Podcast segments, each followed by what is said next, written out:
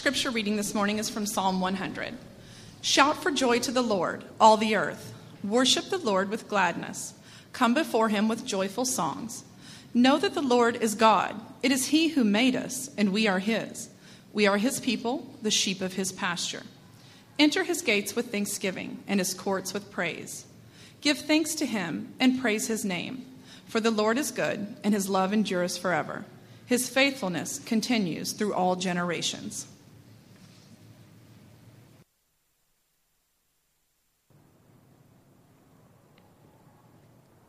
All right, well, good morning and welcome again to Lower Manhattan Community Church.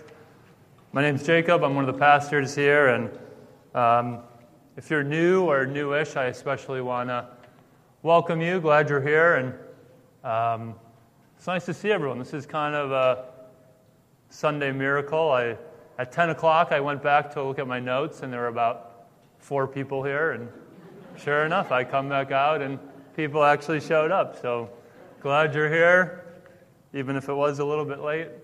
Um, as Ryan mentioned, we're, uh, we're in the middle of a series right now called Why Church Still Matters. And um, spoiler alert, the, it does matter. It still matters. Uh, we talked last week about uh, the fact that today, just in America, over 100 million people are going to gather for worship.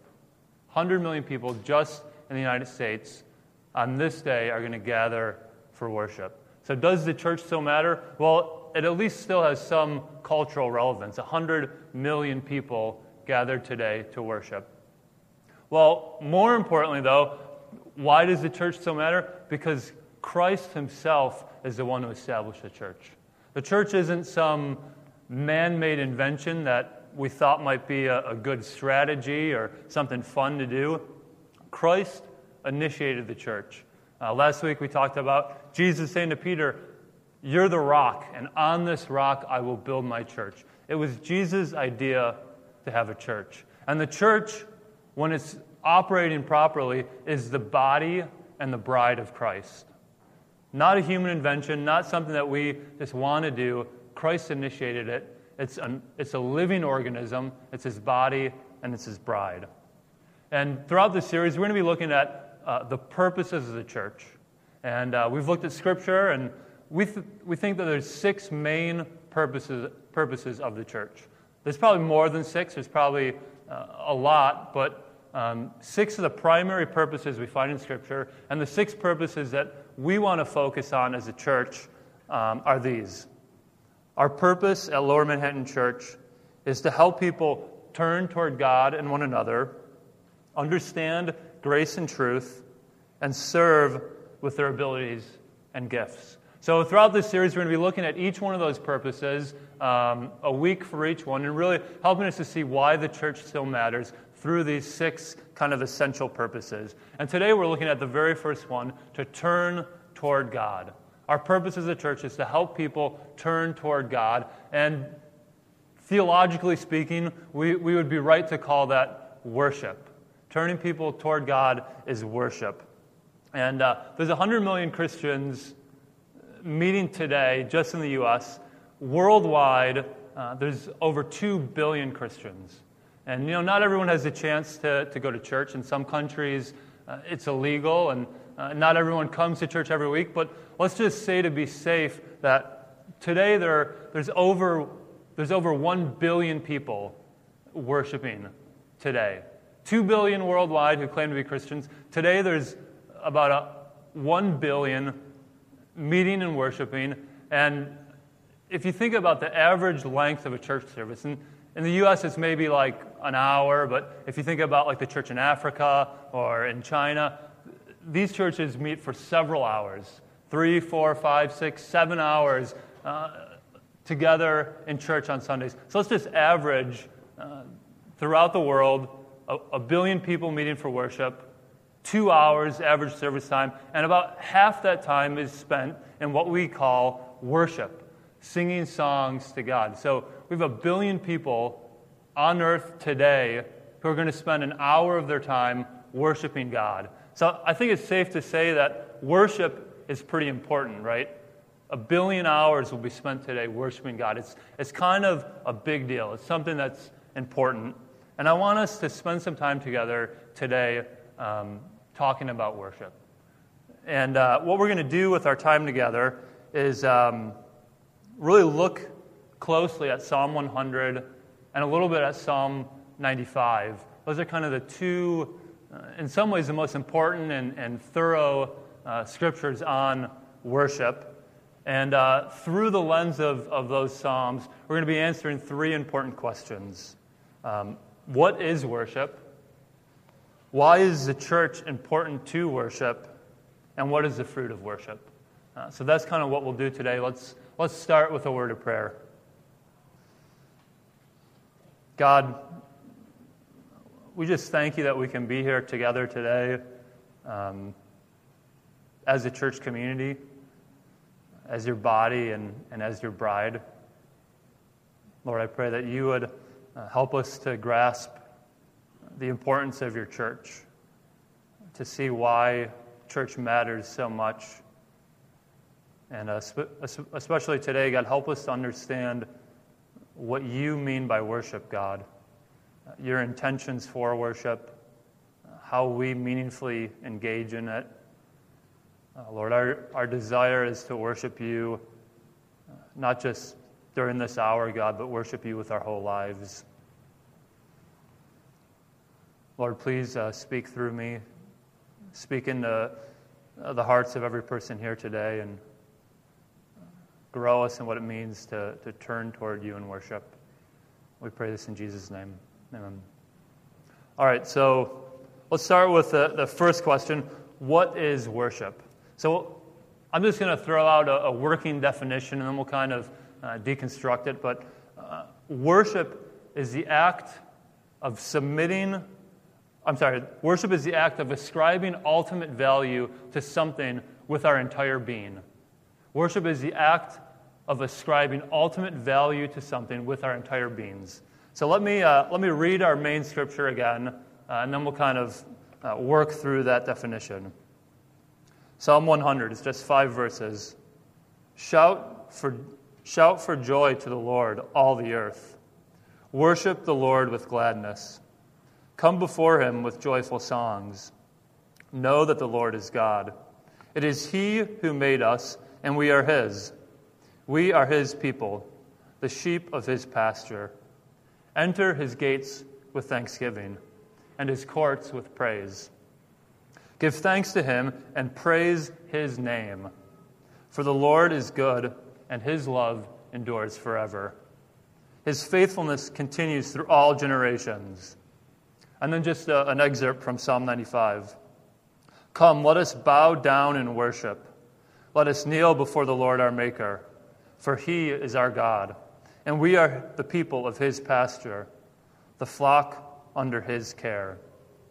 So, worship is the act of ascribing ultimate value to something with our entire beings. So, what, I want to do, I'm going to, I'm going to kind of work through this definition uh, backwards. So, first of all, with our entire beings. That means that uh, we worship God with our mind, our emotions, and our will. All, all of those things need to come together in order for worship to be sincere. So, if we're looking at um, Psalm 100 here, our emotions shout for joy, gladness, joyful songs, thanksgiving, praise, these are, these are our emotional expression to God, but also our, our rational. Know that the Lord is God. We worship God with, with what we think about, with our intellect. We also worship with our will.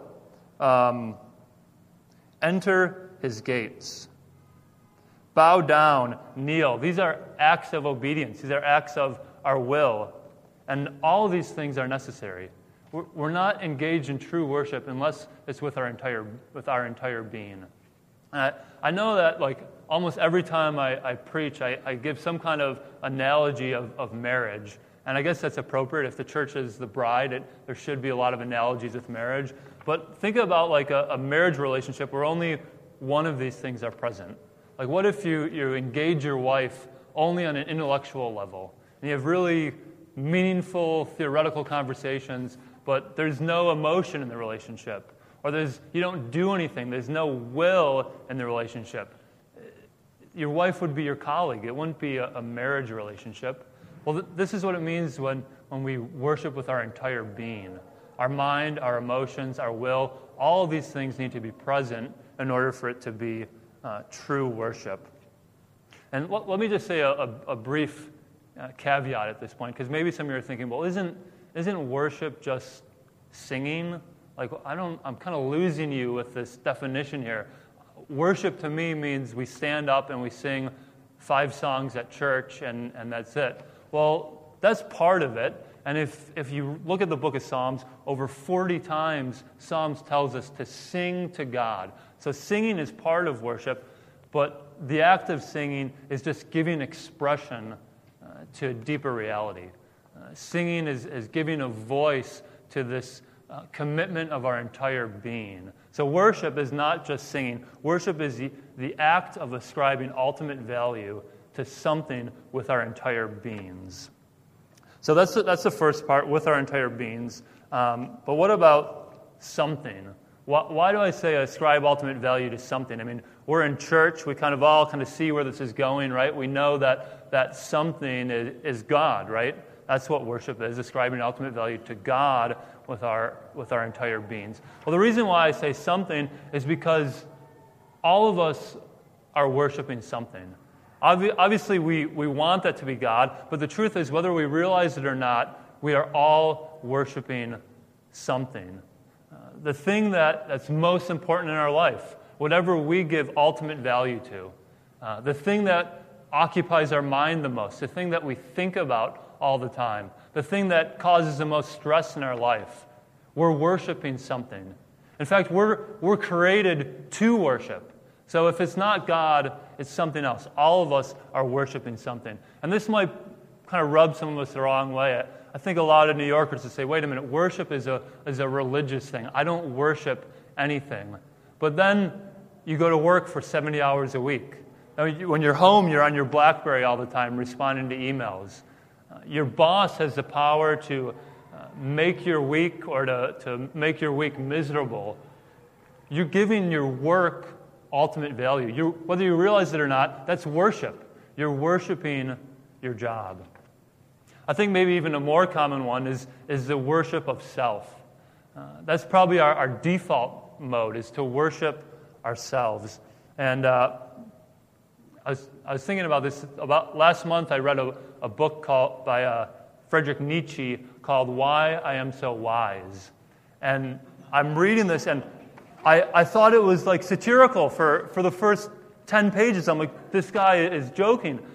It, it's a short book, it's only about 100 pages, but the whole book is saying why he is morally and intellectually superior to all of his contemporaries. No one else lives up to who he is, and he wrote a book about it. I mean, that, that's worship of self, right? I, I can't think of anything more, uh, more worshipful than a, an opus to yourself. So, whether we realize it or not, all of us are actively engaged in worship. We're worshiping something. So, when we say the pur- our purpose of a church, as a church, is to turn people toward God, uh, the idea is that we want people to go from worshiping something or other things and turn to the worship of God. That's what we mean. All right, so we've talked about your entire being, we've talked about something. Worship is the act of ascribing ultimate value to God with our entire being. So, what, do, what does this mean, the act of ascribing ultimate value? It's kind of a, a weird uh, way to say it. Um, I think ascribing is appropriate because we're not giving value to God, right? God, God already has value. God is powerful, God is glorious. God has these attributes apart from our recognition of it. God doesn't need us uh, to impart glory on Him, but we're ascribing it to Him because we, we become aware of it. Uh, we recognize the true value of God. Uh, we, we stand in awe of it.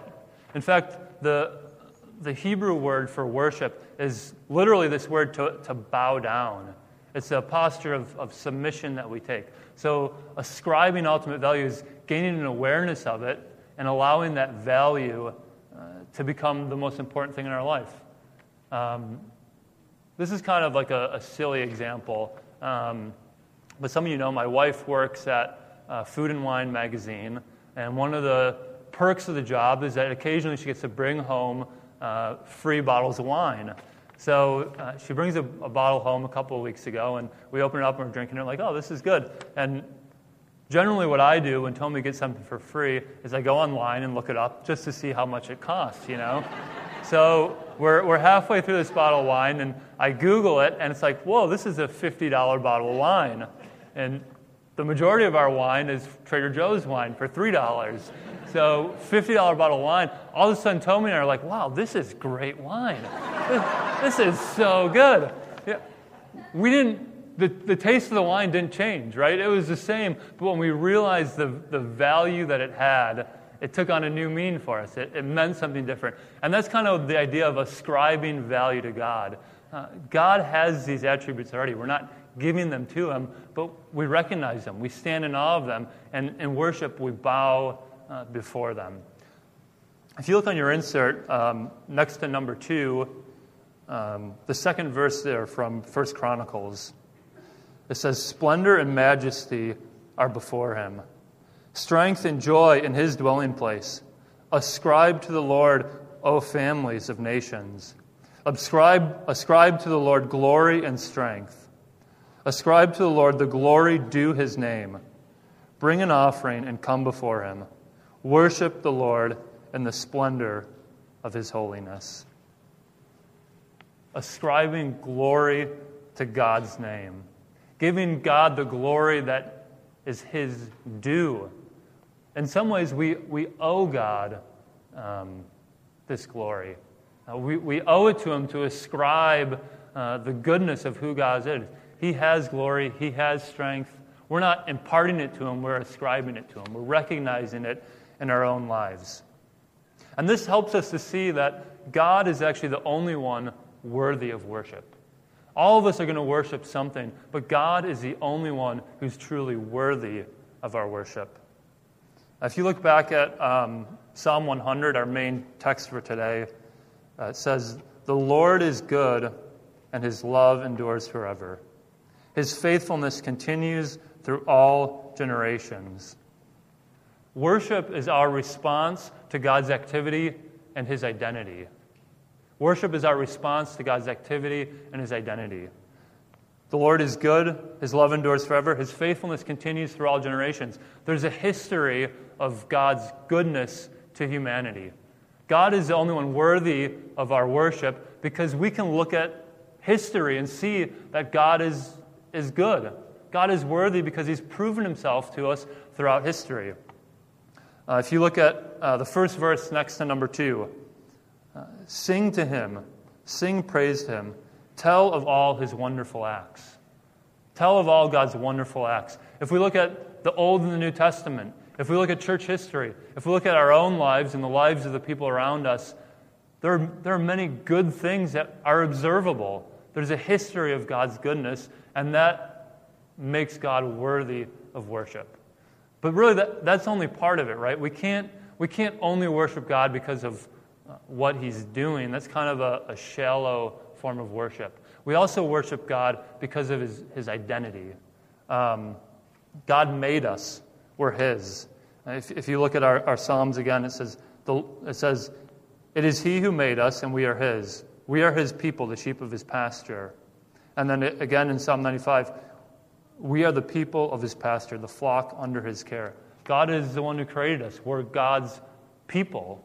Uh, his identity is as creator. Um, just by virtue of being God, God is worthy of our worship. I know, I know that's kind of circular logic, but just because of who God is, He's worthy of our worship. We can't only worship Him because of what He's doing now or what he's done before. God is God. We need to know that the Lord is God. And because of, who, because of his identity, he's worthy of worship. Um, if you look at the third verse next number two, from Psalm 150. It says, Let everything that has breath praise the Lord. Everything that has breath. So, what's the, the criteria for giving worship to God? Being alive. If you're alive, you owe God worship. Just by virtue of having breath, God is worthy of our worship because of who He is. God already, already has ultimate value. Um, through our worship, we acknowledge, we recognize, we bow our minds, our hearts, and our wills before God and ascribe ultimate meaning to Him in our lives and with our lives. Worship says that nothing is as important to me as God. So that's, that's kind of the, the definition of, of worship. Worship is the act of ascribing ultimate value to God with our entire beings. Uh, but that doesn't really answer the question why church still matters. That's kind of the, the overall question of our series, right? Uh, so we hear this definition of worship, and maybe we think, well, can't we do that on our own? Uh, can't we worship personally? Uh, so why does church still matter for worship? And I think there's, there's two reasons for this. Um, the first one is, be, and maybe the more obvious one, is uh, we all need designated, recurring time set aside specifically for the purpose of worship. We need time designated and recurring that's set aside for worship. Um, being a part of a church ensures that at least once per week we have time set aside for worship. Um, when we're here together as a church, we ascribe ultimate value to God. So, being a part of a church, at least once a week together, we ascribe ultimate value to God. Have you ever noticed how kind of idealistic worship music is? Um, I, I wrote down just a few lyrics from some of the worship songs that I really enjoy. Uh, listen to this. It says, Everything I once held dear, I counted all as loss. That's pretty idealistic, right? In view of God's mercy, I offer my all. Take my life, let it be everything, all of me. Here I am, use me for your glory. Maybe a more uh, classic one.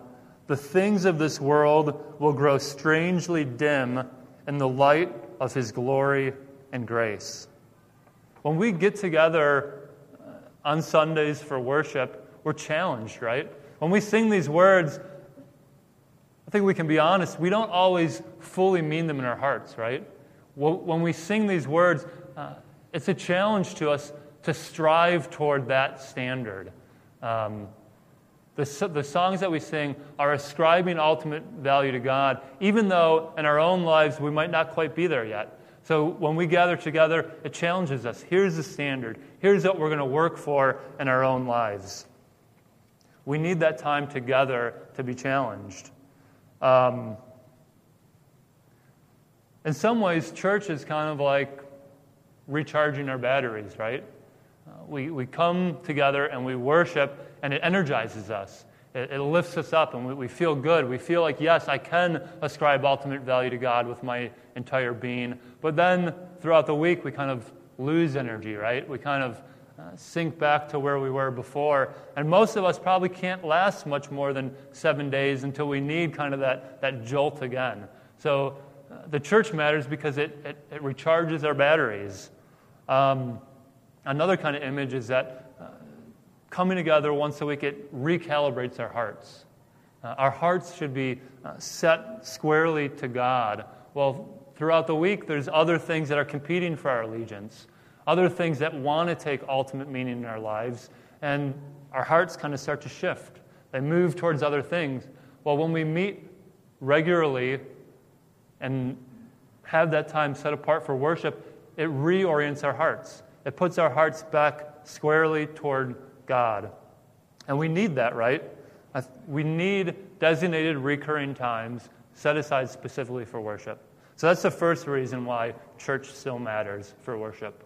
Uh, the second reason uh, why church still matters is because the church community, the church uh, corporately, uh, it, it, ushers in true worship.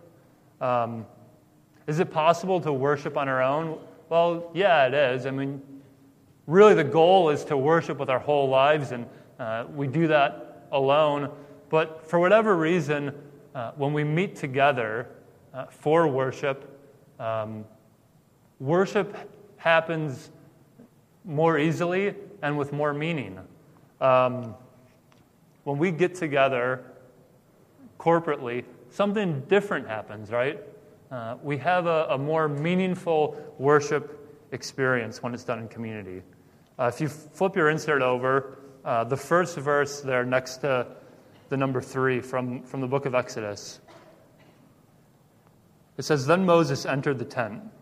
The pillar of cloud would descend and stand at the entrance of the tent. And then the Lord would speak with Moses. And when all the people saw the pillar of cloud standing at the entrance of the tent, all the people would rise up and worship, each at his tent door. So, so what's happening here? Moses has an encounter with God, and it causes everyone else to, to rise up and worship. So Moses is kind of the, the catalyst uh, for other people worshiping. And uh, I think maybe some of us can relate to that. I, I know I can relate to that. Um, you're worshiping together with a group of people, and sometimes all it takes is one person. One person has this meaningful encounter, and all of a sudden it spreads, right? Uh, so that one person who feels the Spirit of God, all of a sudden everyone in the room feels it too. Uh, that one person triggers a chain reaction, and, and you feel like you're in the presence of God. Meaningful worship is happening because of just one person or a small group of people. That's what we see here with Moses. Moses encounters God, other people rise up and worship. I think worship uh, sometimes is kind of like uh, a fire. Like if you think of one stick uh, on fire, it, it, doesn't burn very bright, it doesn't burn very hot, it doesn't burn very long. But if you think of a whole uh, bundle of sticks all burning together, it's much brighter, it's much hotter, and it, it burns for much longer. That's kind of how I envision worship happening. And uh, that doesn't necessarily mean that everyone has their hands raised or people are weeping. Sometimes worship happens like that. Um, personally, I don't, generally, I don't raise my hands in worship. I think what it means for me is uh, like what John Wesley said a, a strange warming of the heart. Uh, when we worship together, it ushers in true worship. Uh, we have a more meaningful and deeper worship experience when we do it together. Um, if you look at the second verse there next to verse or next to number three, uh, from Matthew 18, it says, "For where two or three gather in my name, there I am with them." This is Jesus talking to his disciples. Where two or three are gathered, there I am with you. Why won't Jesus be there with one person?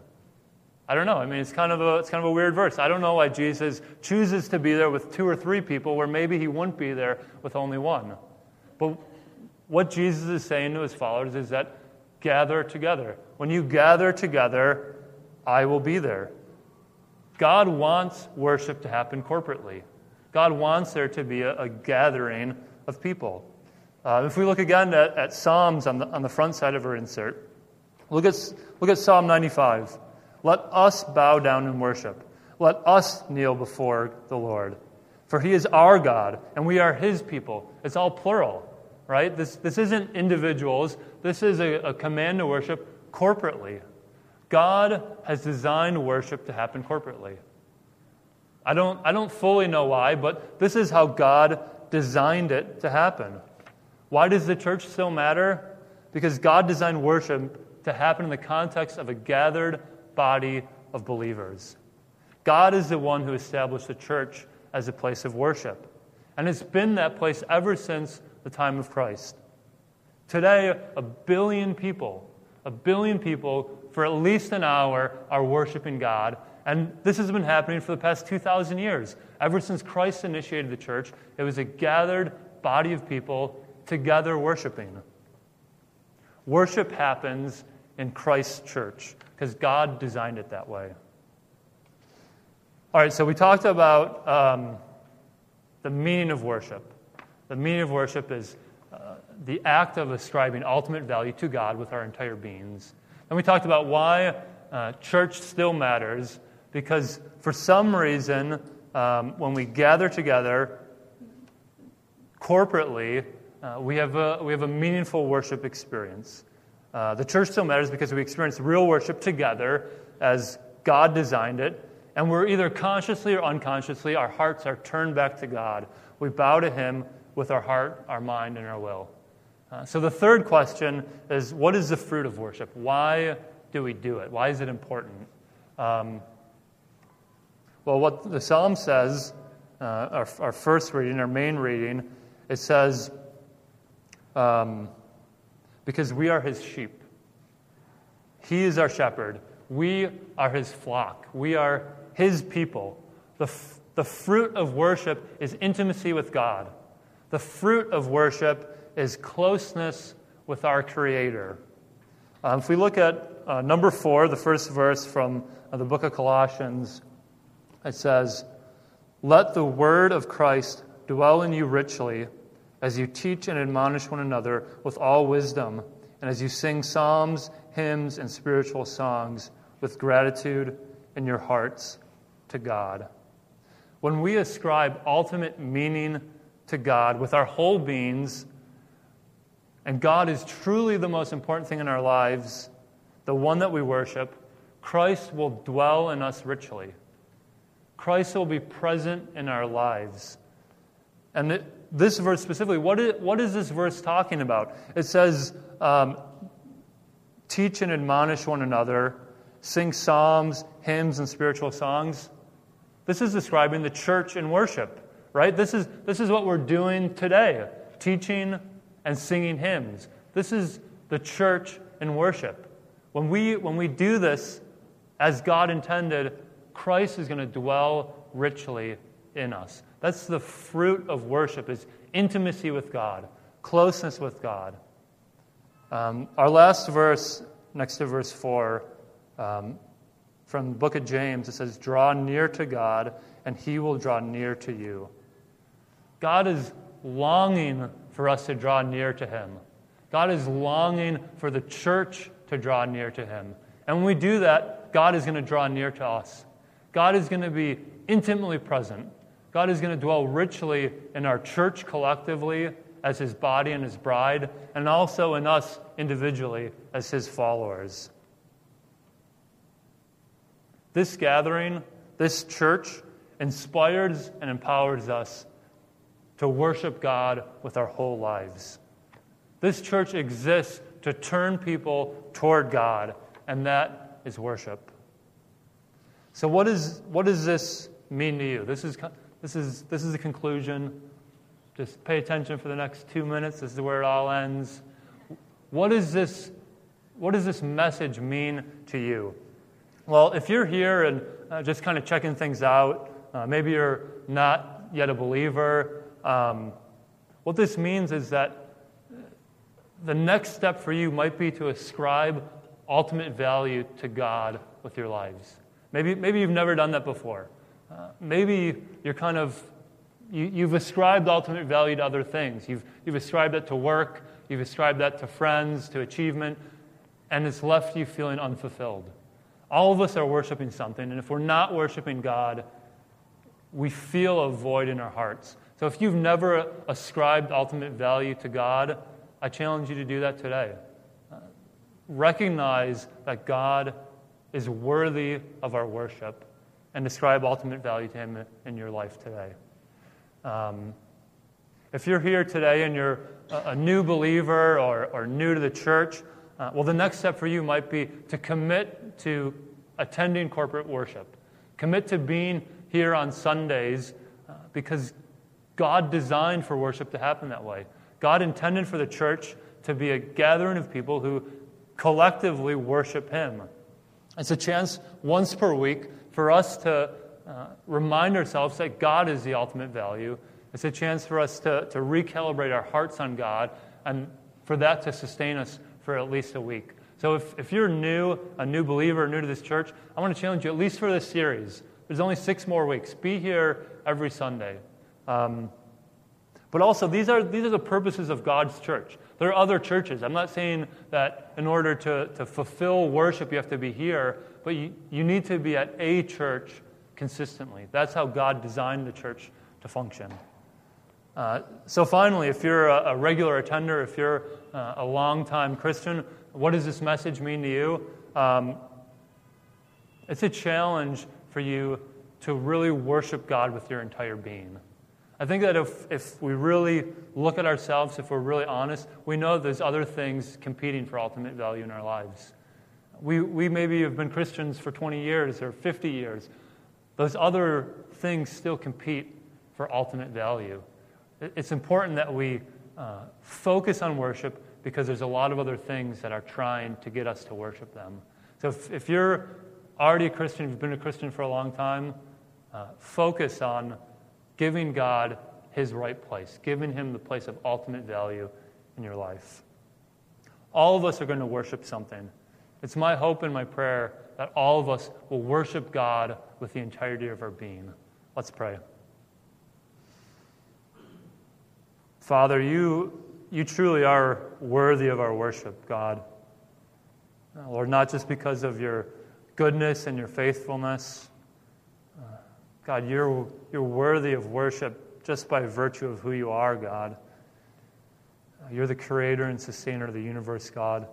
All glory and power is yours. Lord, we are, we are created for worship, and God, help us to cast off any false idols, God. Lord, you deserve the ultimate value in our lives, God. And it's my prayer that that we'll actively ascribe ultimate value to you, God, with our entire beings. Lord, help us understand worship. Help us, um, help us to be a church that turns people towards God, uh, that leads people into genuine worship, not just here on Sundays, God, but worship uh, every day of our lives. Uh, Lord, we, we believe that the purpose of this church is to turn people to God. And uh, Lord, we, we pray that you would allow us to do that. Help us to really be your body and your bride. And uh, Lord, over the next several weeks, as we uh, talk about why church still matters, uh, help us to really embody these purposes of the church. Uh, we pray all this in Jesus' name. Amen.